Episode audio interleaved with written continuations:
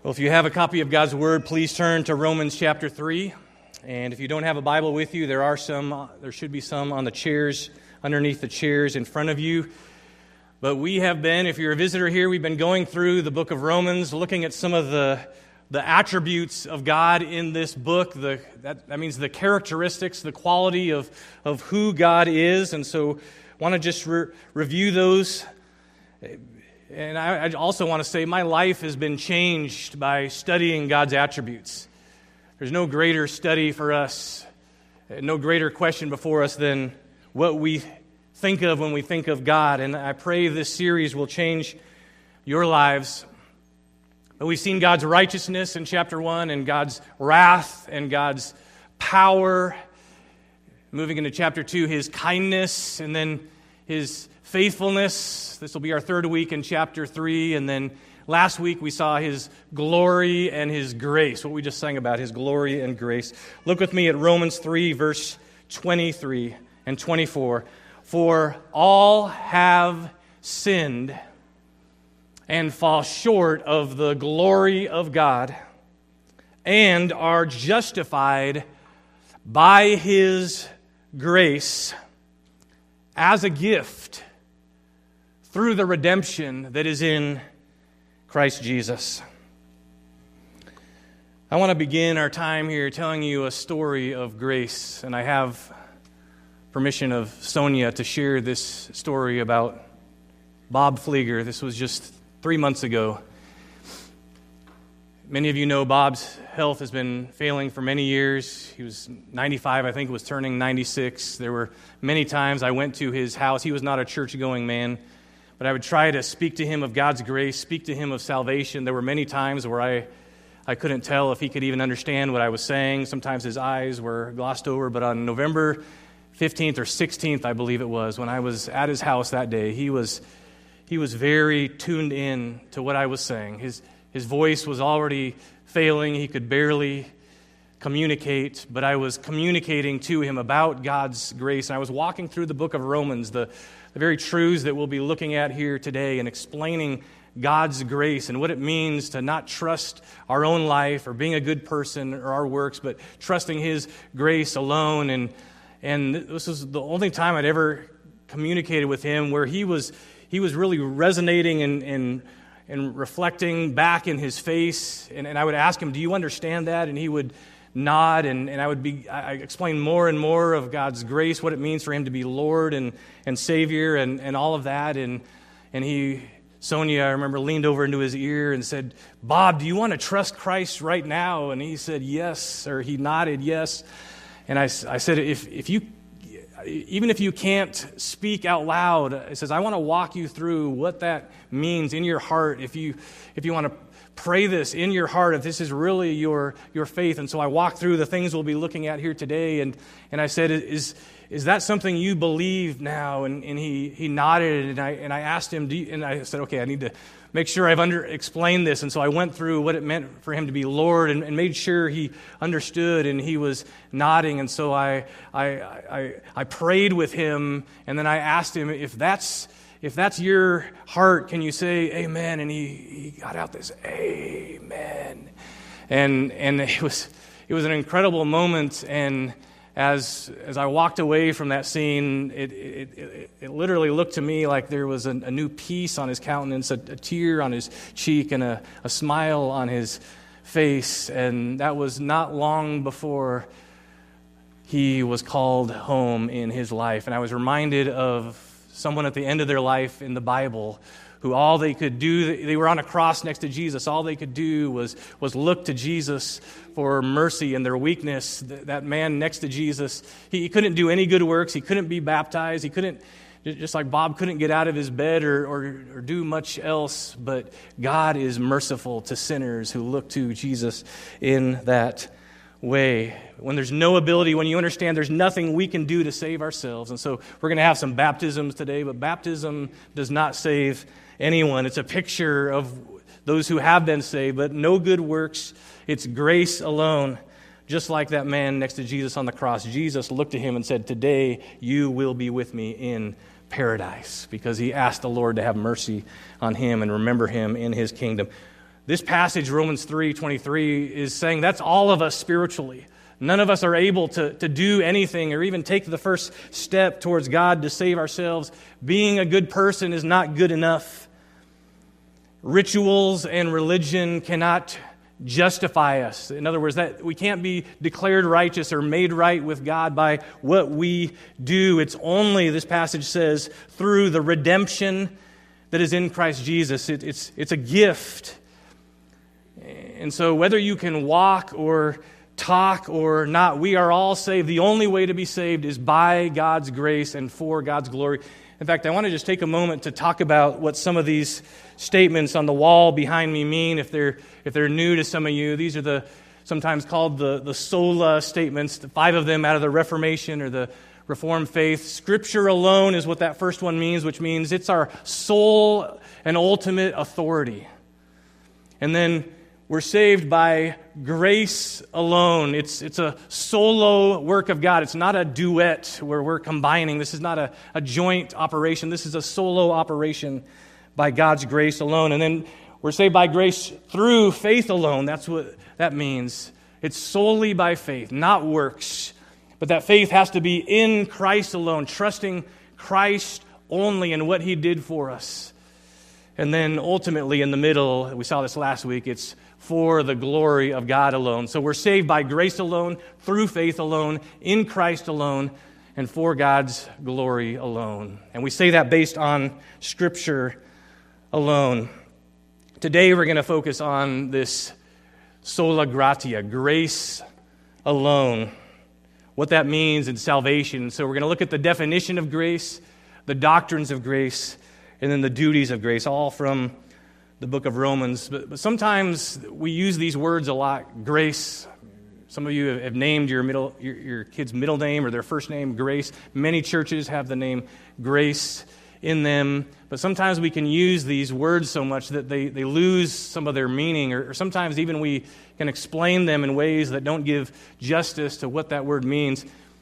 There's a minister by the name of Curt Daniel who, who spoke of being in Texas, hearing a very well known pastor speaking to about 3,000 people, illustrating this story of grace. And his story was there was a boy in an ice cream shop, and this is in the, in the days where he, he, in the old days, he would go to ice cream shops and he, he had a quarter with him. He had walked to the ice cream shop and he said, I'd like to get an ice cream cone. And the person said, Well, that's going to be a dollar. And he, he said, Well, all, all, I have is a quarter. So he put the quarter there, and his lips beginning to tremble as a cute little kid. And so a guy kind of looks across and has pity on him and walks over and says, Hey, I'll pay the 75 cents. And so he gives the ice cream cone, and he's happy. And the, and the pastor said, That's grace. And, and Curt Daniel said he wanted to stand up in that place say, No, that's, that's not. And he actually wrote this minister and says, A better illustration of grace would be a young man who's done hate crimes against the ice cream shop owner and against his son personally. He's, he sprayed anti Semitic graffiti. He, he threw a brick through the window. He tried to burn down the ice cream shop, and he's guilty. But the owner of the ice cream shop decides to not only pay the bail, for that criminal to release him, to, to pay his entire fine, everything that was owed, all the damages that are done. But not only, he doesn't stop at that, he begins to lavish kindness upon him. And he says, You know what? You get free ice cream the rest of your life. But not only that, I'm going to adopt you. I'm going to bring you into my family, and you're going to be a son along with my other son and joint heirs of everything in my inheritance. That is grace right there. That's the picture of grace in the language of Scripture. In verse 24, when it talks about redemption, that's paying the penalty. Jesus paid it all.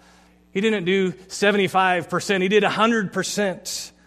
And it wasn't just bail to set free a prisoner, it was paying the fine for all the crimes that, that had been committed against the God who owns us. And another aspect of redeeming or redemption in Bible times is, is sometimes they would, someone who was wealthy and had a wealth of riches might redeem someone out of slavery, buy them back out of slavery for the purpose of adopting them. If you've seen the movie Ben Hur, you, have seen an example of someone who was a, a criminal and a slave who's then adopted by a wealthy Roman. But this is the language used of that time of the Roman Empire that's being used here. And it's God the Father who is bringing us, his, his own beloved Son is actually the one who paid his blood and paid his life to make fellow sinners, or sinners, fellow sons, fellow heirs with him who had no sin. And so here's what Paul says in Ephesians 1, verse 5 In love, this is God the Father predestined us to be adopted as his sons to the praise of his glorious grace, which he has freely given us in the beloved Son. In him, in Christ, we have redemption through his blood, the forgiveness of sins in accordance with the riches of God's grace that He lavished on us. These are His riches, and He's lavishing them. And Ephesians 2 calls it the incomparable riches of His grace expressed in His kindness toward us in Christ Jesus. And it says, For by grace you have been saved through faith, and this is not from yourselves, it is the gift of God, not as a result of works and that's so none of us can boast. None of us can take any credit for any part of it. Even our faith in the language there is part of the gift of God that's not from ourselves or anything we could do or choose on our own. It's all of grace. So that we would praise God's glorious grace that He freely gives us in Christ. Grace means undeserved kindness. And it's a lavish, it's an incomparable riches in kindness. Annie Johnson Flint said it this way Out of his infinite riches in Jesus, he gives and gives and gives again. Maybe you've heard of grace defined as God's riches at Christ's expense. We need to remember that expense because it's free to us, but it was costly. It was the greatest cost to Christ. So we should cling to Christ and marvel at that cost. Because that's how we are declared righteous in verse 24. That's all the background of that language in Scripture when we're, it says, verse 24, look at it. We are justified by grace as a gift. Or the New King James says, we're justified freely by his grace. And it's actually an adverb. And so, justified freely, meaning we're, we're freely declared right with God, declared righteous and, and right with Him by His redeeming grace, not by anything in us. Dietrich Bonhoeffer said, This is not a cheap grace. Jesus paid a great cost with his precious blood so that grace upon grace could flow down that we sang about. And it's all of grace, as a writer named Charles Spurgeon said, one of the best selling books of ever. All of grace, if you want to read more about that, Charles Spurgeon. But this isn't like, again, this word can be used lightly. You've heard of Graceland in Memphis. It's a place where you can go, but you've got to pay to get in to Graceland. This is the real Graceland of heaven is a free gift. In fact, a, a trip to heaven is all expenses paid by God, by King Jesus. But I want you to turn to Romans 5 to see how Paul defines this. Because grace is also defined in contrast to Adam's original sin. Romans 5, verse 15. So we, we can see the free gift in contrast. The free gift is not like the trespass. he's talking about the trespass of Adam's sin. And in verse 14, he's talking about Adam.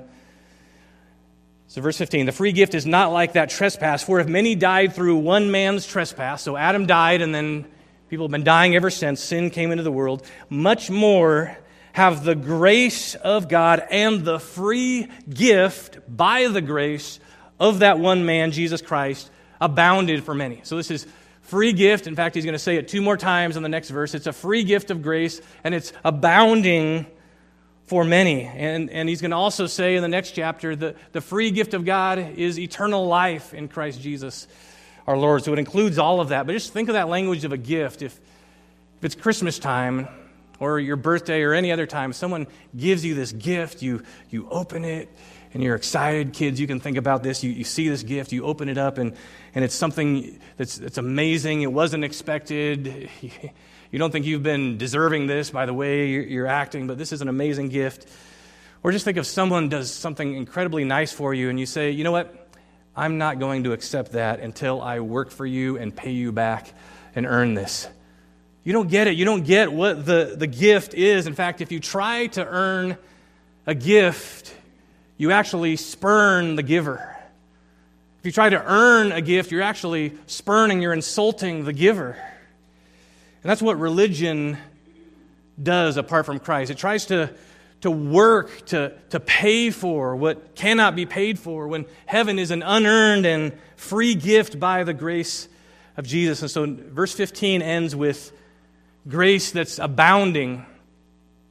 And it's for the many, it's for the many who believe. You have to believe to receive this grace. Verse 17 explains it further. For if because of one man's trespass, that's again Adam, death reigned through that one man, but much more will those who receive the abundance of grace and the free gift of righteousness, much more will they reign in life through the one man, Jesus Christ. So there's two men. The question is, who is your who is your head? Are you just in Adam because you're, you're human, that one man? Or is, do you look to this other man, Christ Jesus, who came fully God, fully man? Are you in Christ by faith? If you're in Christ, that, that, that, that death, that all the, the punishment that you deserve for your sin has now been paid for by Him, and there's life, and there's, He calls it a, a free gift of righteousness.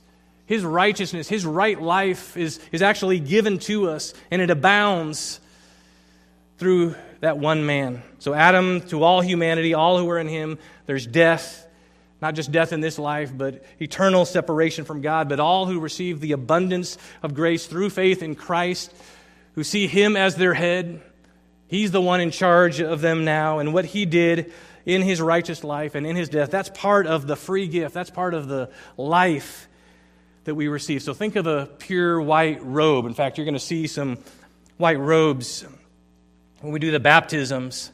And we're going to sing this song, Draped in His Righteousness, I'm Justified. In Christ I live, for in my place He died. And so even as you, as you see those robes being put on, they're, they're covered with that whiteness that, that, that, that symbolizes purity and that's a symbol of what Christ has done for us. We take his robes over mine. And then verse 19 For as by the one man's disobedience the many were made sinners, so by the one man, this is Christ now, his obedience, the many will be made righteous. In other words, the, the, the, by the obedience of Jesus, the many, those are those who will trust in him, they're, they're declared right. Verse 20 Now the law came in to increase the trespass. In other words, it in, increases our knowledge of sin, the law does. But where sin increased, grace abounded all the more. The more we saw our sin from God's law, there's still more than enough grace for that. Verse 21 So that as sin reigned in death, grace also might reign through righteousness, leading to eternal life through Jesus Christ our Lord. So he paid the wages of sin, which is death, to give us the free gift of God, which is eternal life in Christ Jesus our Lord. So grace is a saving power, but it's also a, a reigning power in this language. Grace reigns, it's a sovereign and it's a sustaining power for our lives. We sang in Amazing Grace, it's grace that's brought me safe thus far, you know, through all the dangers, toils, and snares. And it's grace that will, what? Lead me home. It's all of grace all the way. It's grace that, that helped us realize we were lost and needed to be found. We didn't find God on our own. We were lost. He had to find us. That's what grace does. It's all of grace, it's amazing grace. John Bunyan called it abounding grace to a sinner. We sing, There's grace greater than all our sin marvelous, infinite, matchless grace. All that we do could never sin erase. God must save and save by grace. Nothing in my hand I bring, only to your cross I cling. Naked come to you for dress, helpless, look to you for grace. That's how we look to Jesus, the rock of ages, the, the source of all graces. And look at chapter 11, where Paul says it's freely bestowed on all who believe. We, we can't give a gift to pay for free grace. Romans 11, verse 35 asks it this way Who has given a gift to him, that's to God, that he might be repaid? We can't give God a gift so that he now owes us or will repay us. And verse 6 of Romans 11 says this But if it is by grace, it is no longer on the basis of works. Otherwise, grace would not be grace. So, grace by definition is not about our works, what we do, it's about the works of Christ that He's done for us. It's not only unearned, we were unlovely, we were unworthy. So, A.W. Pink's book, The Attributes of God, we actually have a few copies of these in the, in the back still.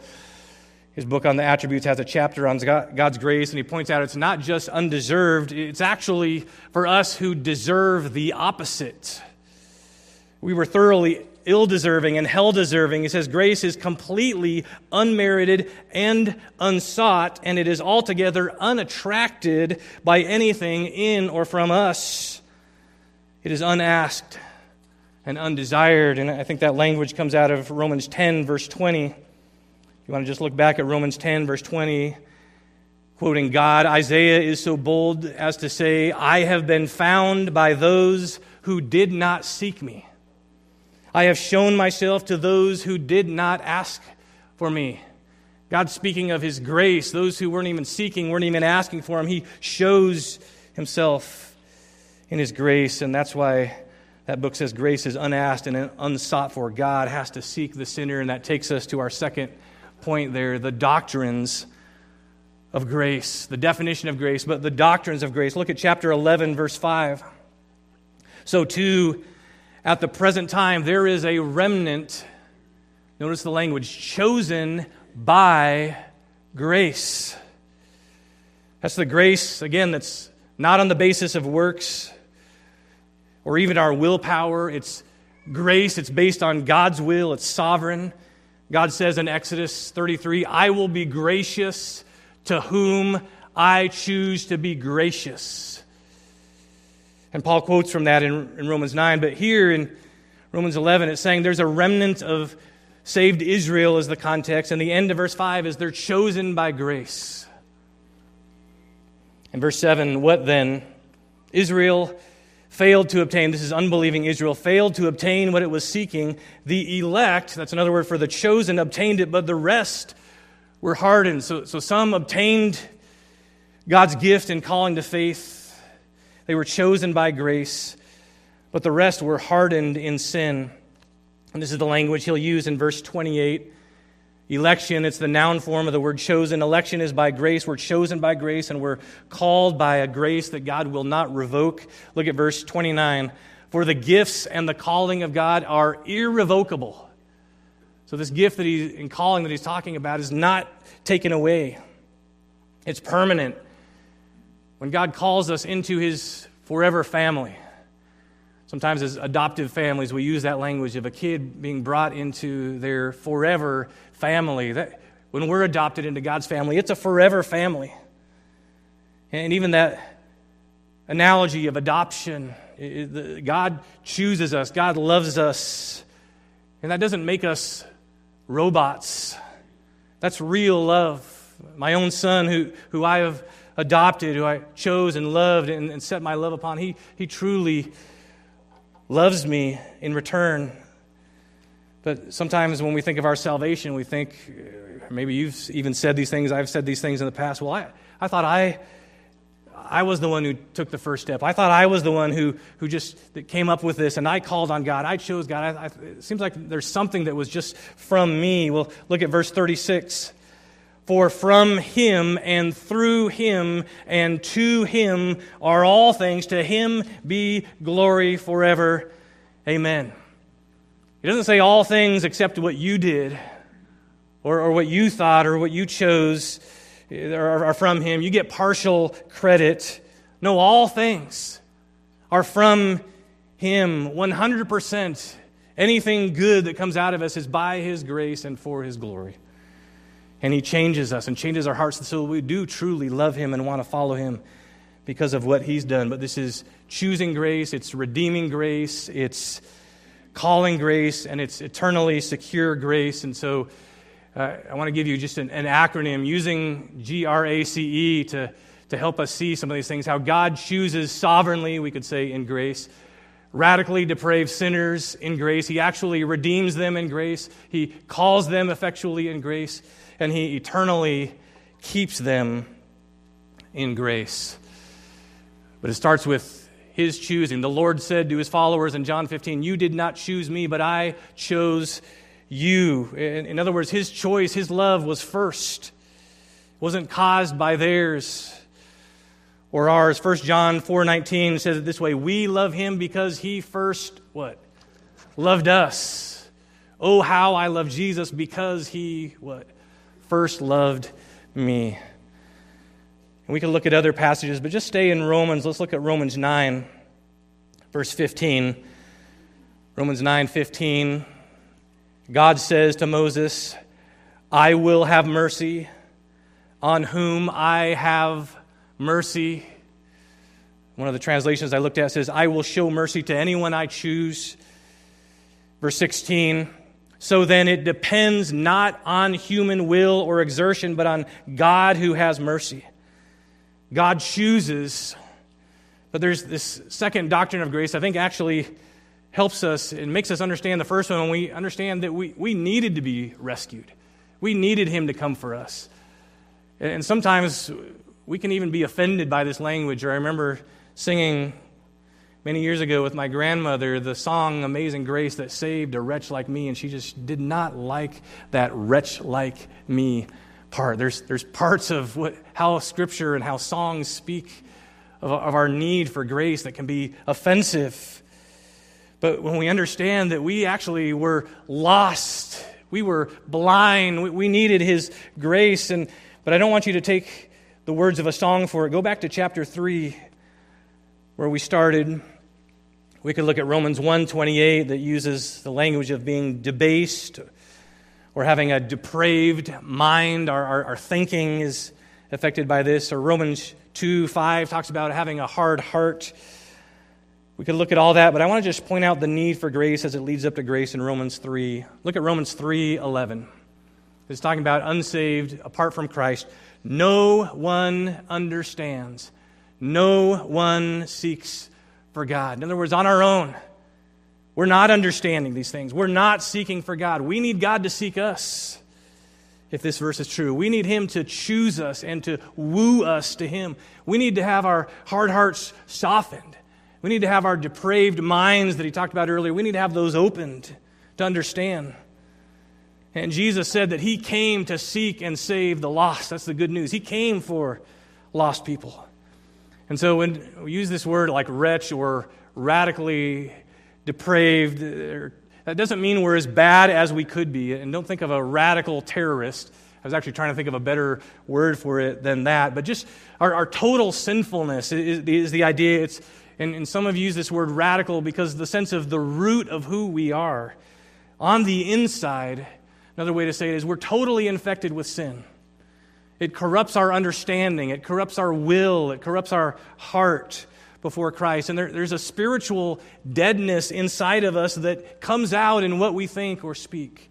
And when we say deadness, we're, we're saying we're not responding or moving towards God. It's that type of deadness, but we're very active in that deadness around here, just not active towards God rightly. So, verse 13 kind of talks about how this comes out. Verse 13, their throat is an open grave.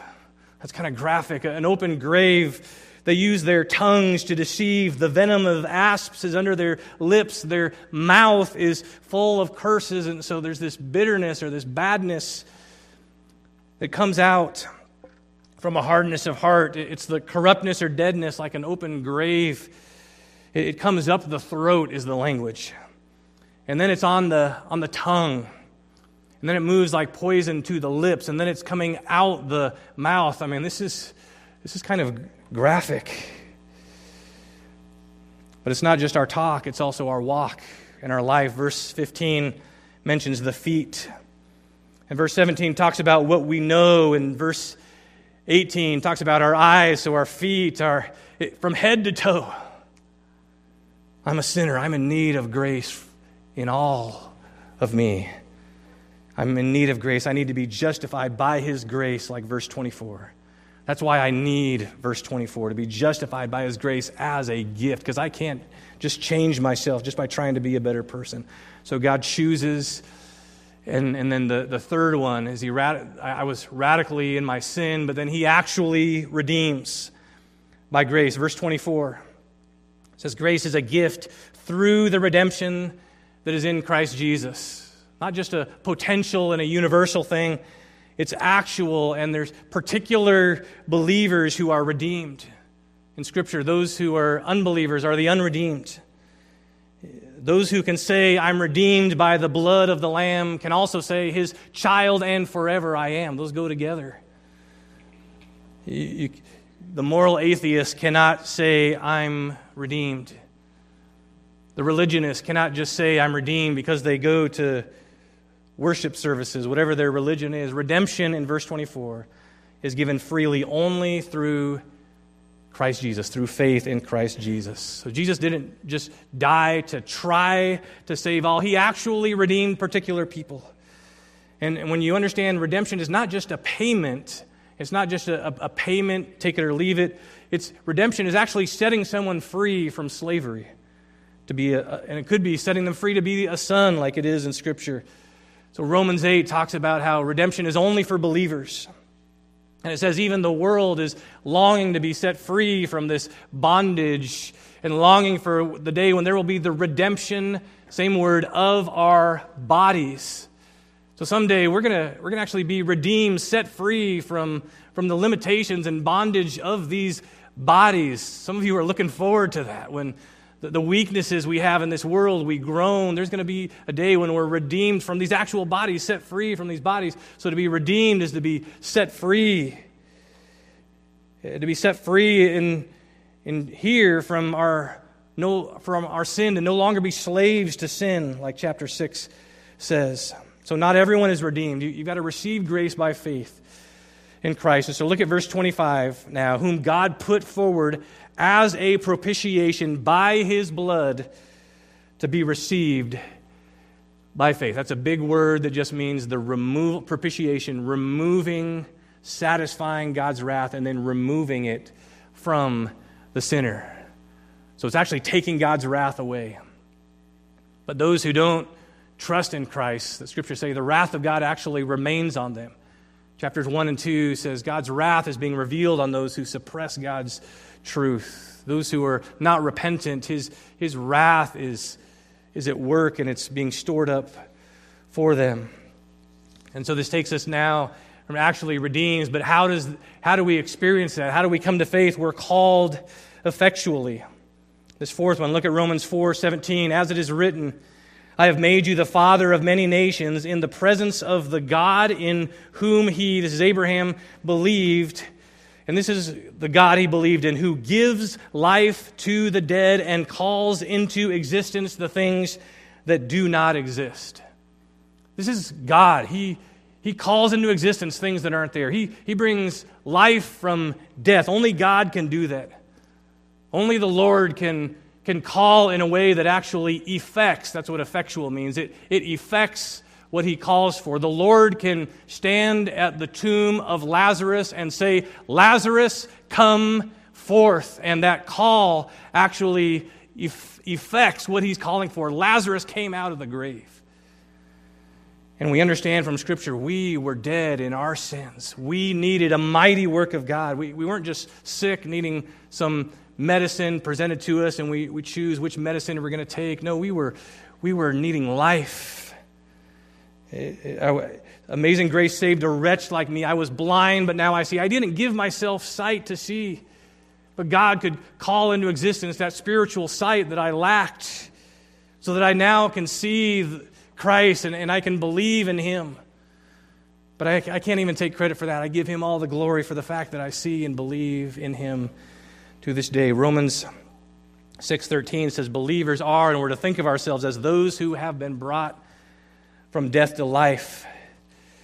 I think the best verse that talks about this is Ephesians 2:5. When we were dead in our sins, God made us alive together with Christ. By grace you have been saved. In other words, to be saved by grace means you were dead and he made you alive. He gave you life. He called you to life. And we respond because of his regenerating, life giving grace. We seek to follow him because of his love. If you had not loved me first, I would refuse you still. We sing, I was on a hellbound race. I was indifferent to all of that, but you looked upon my helpless state. You led me to the cross. And, and so, what happens in salvation is that hard heart from Romans 2 becomes a new heart. And it's a new heart that finds him beautiful that finds the Lord irresistible. So Romans 6 17 says, You who were once slaves to sin became obedient from the heart. You couldn't just set yourself free from your slavery, but you were redeemed, and, and now there's a heart that wants to obey. It's a new heart. Kevin DeYoung's book, Grace Defined and Defended, explains it this way Think about peas. Yeah, you heard me, peas, those little green things. And he says, I promise I won't make you think about them for long. Most sane, high functioning children do not like peas. The only way to get peas into some mouths of some squirmy children is to forcibly hold them still, maybe pry open that lower jaw, and then ram those tiny spheres of squirtiness into the face, and then say, You're going to eat this, and you're going to, what, moms? You're going to like it. That's not what we're talking about here by irresistible grace. God doesn't forcibly force this upon us against our will or obliterate our will. He renews, He changes and transforms our will. And so, if, if you can even imagine this analogy, that the will is infused with a new property, imagine that we get new taste buds and new senses that can actually now taste peas, and we can taste and see that they're actually good now and they're tasty. They're like the sweetest thing we can think of. I know it's, it's, it's a miracle, but just, just go with me with this.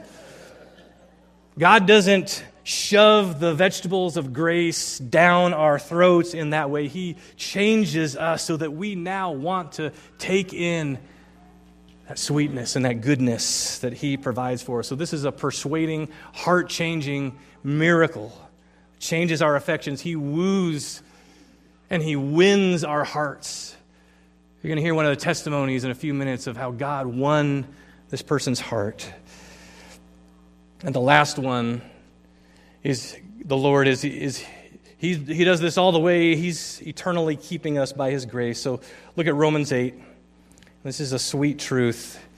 Verse 30 Those Romans 8:30 Those whom he predestined he also called and those whom he called he also justified and those whom he justified he also glorified. So all he calls and justifies make it to glory. It's all of grace. And the end of verse 32 says he will graciously give us all things. And if you put your faith and trust in Christ, the end of the chapter says his grace is going to keep you to the end. There's nothing that can separate you from the love of God which is in Christ Jesus our Lord. And we'll study that more next time. And there's questions about that that you'll have that we'll see in a couple other messages. But I just want to say, even before we move on from here, if you've never understood that grace before, if you have never surrendered your life to Jesus as your head, as your master, as your Lord, May this be the day that you call upon His grace, that you see He is gracious to you. You can't do anything. Maybe you've been trying to be a good person, trying to think, well, if I live a good life, you know, I haven't killed anyone, uh, I'm, I'm not as bad as these people over here, but that's not the standard. The only hope is Jesus said, No one gets to the Father but through me. The only way is through Christ. So if you've been trusting anything else, I want to plead with you and urge with you this day, even this very hour right now, to turn from whatever else you've been trusting in and living for and call upon Him. And you might have some questions. How does all that work? I can tell you this Jesus said, Whoever comes to me, I will not cast out. His grace is open wide to anyone who will come. He is freely extending His grace to you right now. There's no excuse. What would hold you back from coming to this Savior? His grace is enough. You'd be willing to repent, turn from your sins, trust in Him as your Lord and as your Savior. And I would love to talk with you more about that afterwards if you have questions. But there's some duties of grace. Grace is not something that should make us passive. We can't do anything to get to heaven, but there are things we are to do in light of heaven and its free gift. And so, one of those things that Romans calls us to, using this language of grace, is to be humble. Be humbled by grace. Look at Romans 12 3. For by the grace given to me, I say to everyone among you not to think of himself more highly than he ought. God gives grace to the humble. And when you understand how much you needed grace, if you really believe all those verses about your need for grace, that should keep you humble. That should keep you in the place of grace. We're saved by grace through a faith that is not of ourselves. Even that's part of the gift of God. There's nothing we can boast about. And if some of these difficult doctrines are hard to understand and eternity past and all how that works out with how our wills are changed and, and all of that, just join the club. And, but, but let it humble you. Let, let it humble you to realize God's a lot smarter than you are. God's a lot bigger than you are. And don't try to find some way to argue or explain away what Scripture says. Just say, Lord, I, all I know is I, I need you. I trust you. I, I don't know why I would be saved and not someone else, but I give you the glory for that. Help me to live for you. Don't try to find some way to think more highly of yourself than you ought to be, or think more highly of yourself in your conversion if you are converted. Thinking about what you did, think about what He did for you. But also think about this. If, if we stay humble, we remember God's grace, we should also say, as we see other sinners still in their sins, we should say, There, but for the grace of God, would go I. We're not better than anyone else. And apart from God's grace in our life, we could still go away and go astray. So be humbled by grace and recognize you still need His grace all the time. And then, if you're a Christian, if you know God's grace, exercise your gifts. Let me just read this Romans 12, 6. Having gifts that differ according to the grace given to us let us use them. Let's exercise them. If prophecy in proportion to our faith, if service in our serving, the one who teaches in his teaching, the one who exhorts in his exhortation, the one who contributes in generosity, the one who leads, let it be with zeal, the one who does acts of mercy with cheerfulness. This is the heart that's been changed by grace, how we should live as we serve. And verse 10 kind of sums up all those love one another with brotherly affection. And verse 13, contribute to the needs of the saints and seek to show hospitality. So just take one or more of those on that list. If, you've received grace, you're to be doing something from what I just read this week. And, and even this day, there's opportunities before you leave here to practice one of those things that I just read. Or to, as you go from here, seek to show hospitality or as, as you serve others, even if in the workplace you might be serving and working with unbelievers, you can still show this grace. The point of all this is grace to you is to flow through you. So Paul starts chapter 1 with grace to you. Here he's talking about grace through you. And, and praying, by the way, the end of verse 12, some of you may feel like I, you're at a stage of life where you can't do a lot like you used to before. Don't underestimate praying at the end of verse 12. We need to pray for one another, let people know we're praying for them. And then, thirdly and finally, and then we'll do our baptisms. This actually tells us what that's all about. Live your new life in view of God's mercies. We're to live as living sacrifices. I think I'll look at that passage in chapter 12 more another week, but chapter 6, I just want us to close with this. Because this is talking about those in Christ, how the big idea of chapter 6 is sin does remain, but it must no longer reign. Sin does remain for a Christian. It doesn't, we're not perfect now, it doesn't go away, but sin no longer is to reign like it did before in our life because we're not under the, the power of the law. We're not under that as a power. we're under grace now. There, there's actually power in grace to do what God's moral standard calls us to. And sin is no longer our slave master. We're to die to that old life. That's the, what chapter 6 is all about. But I just want us to notice verse 1 through 4. What shall we say then? Are we to continue in sin that grace may abound? In other words, if it's free, if it's all of grace, should we just keep sinning? No, Paul says, by no means. See, if you really understand grace and if it's inside of you, it's, it's going to change you in the way you think. What shall we say then? By no means, he says, How can we who died to sin still live in it? Do you not know that all of us who have been baptized into Christ Jesus were baptized into his death? We were therefore baptized with him by baptism into death, or buried, I'm sorry. We were buried, therefore, with him by baptism into death, in order that just as Christ was raised from the dead by the glory of the Father, we too might walk in newness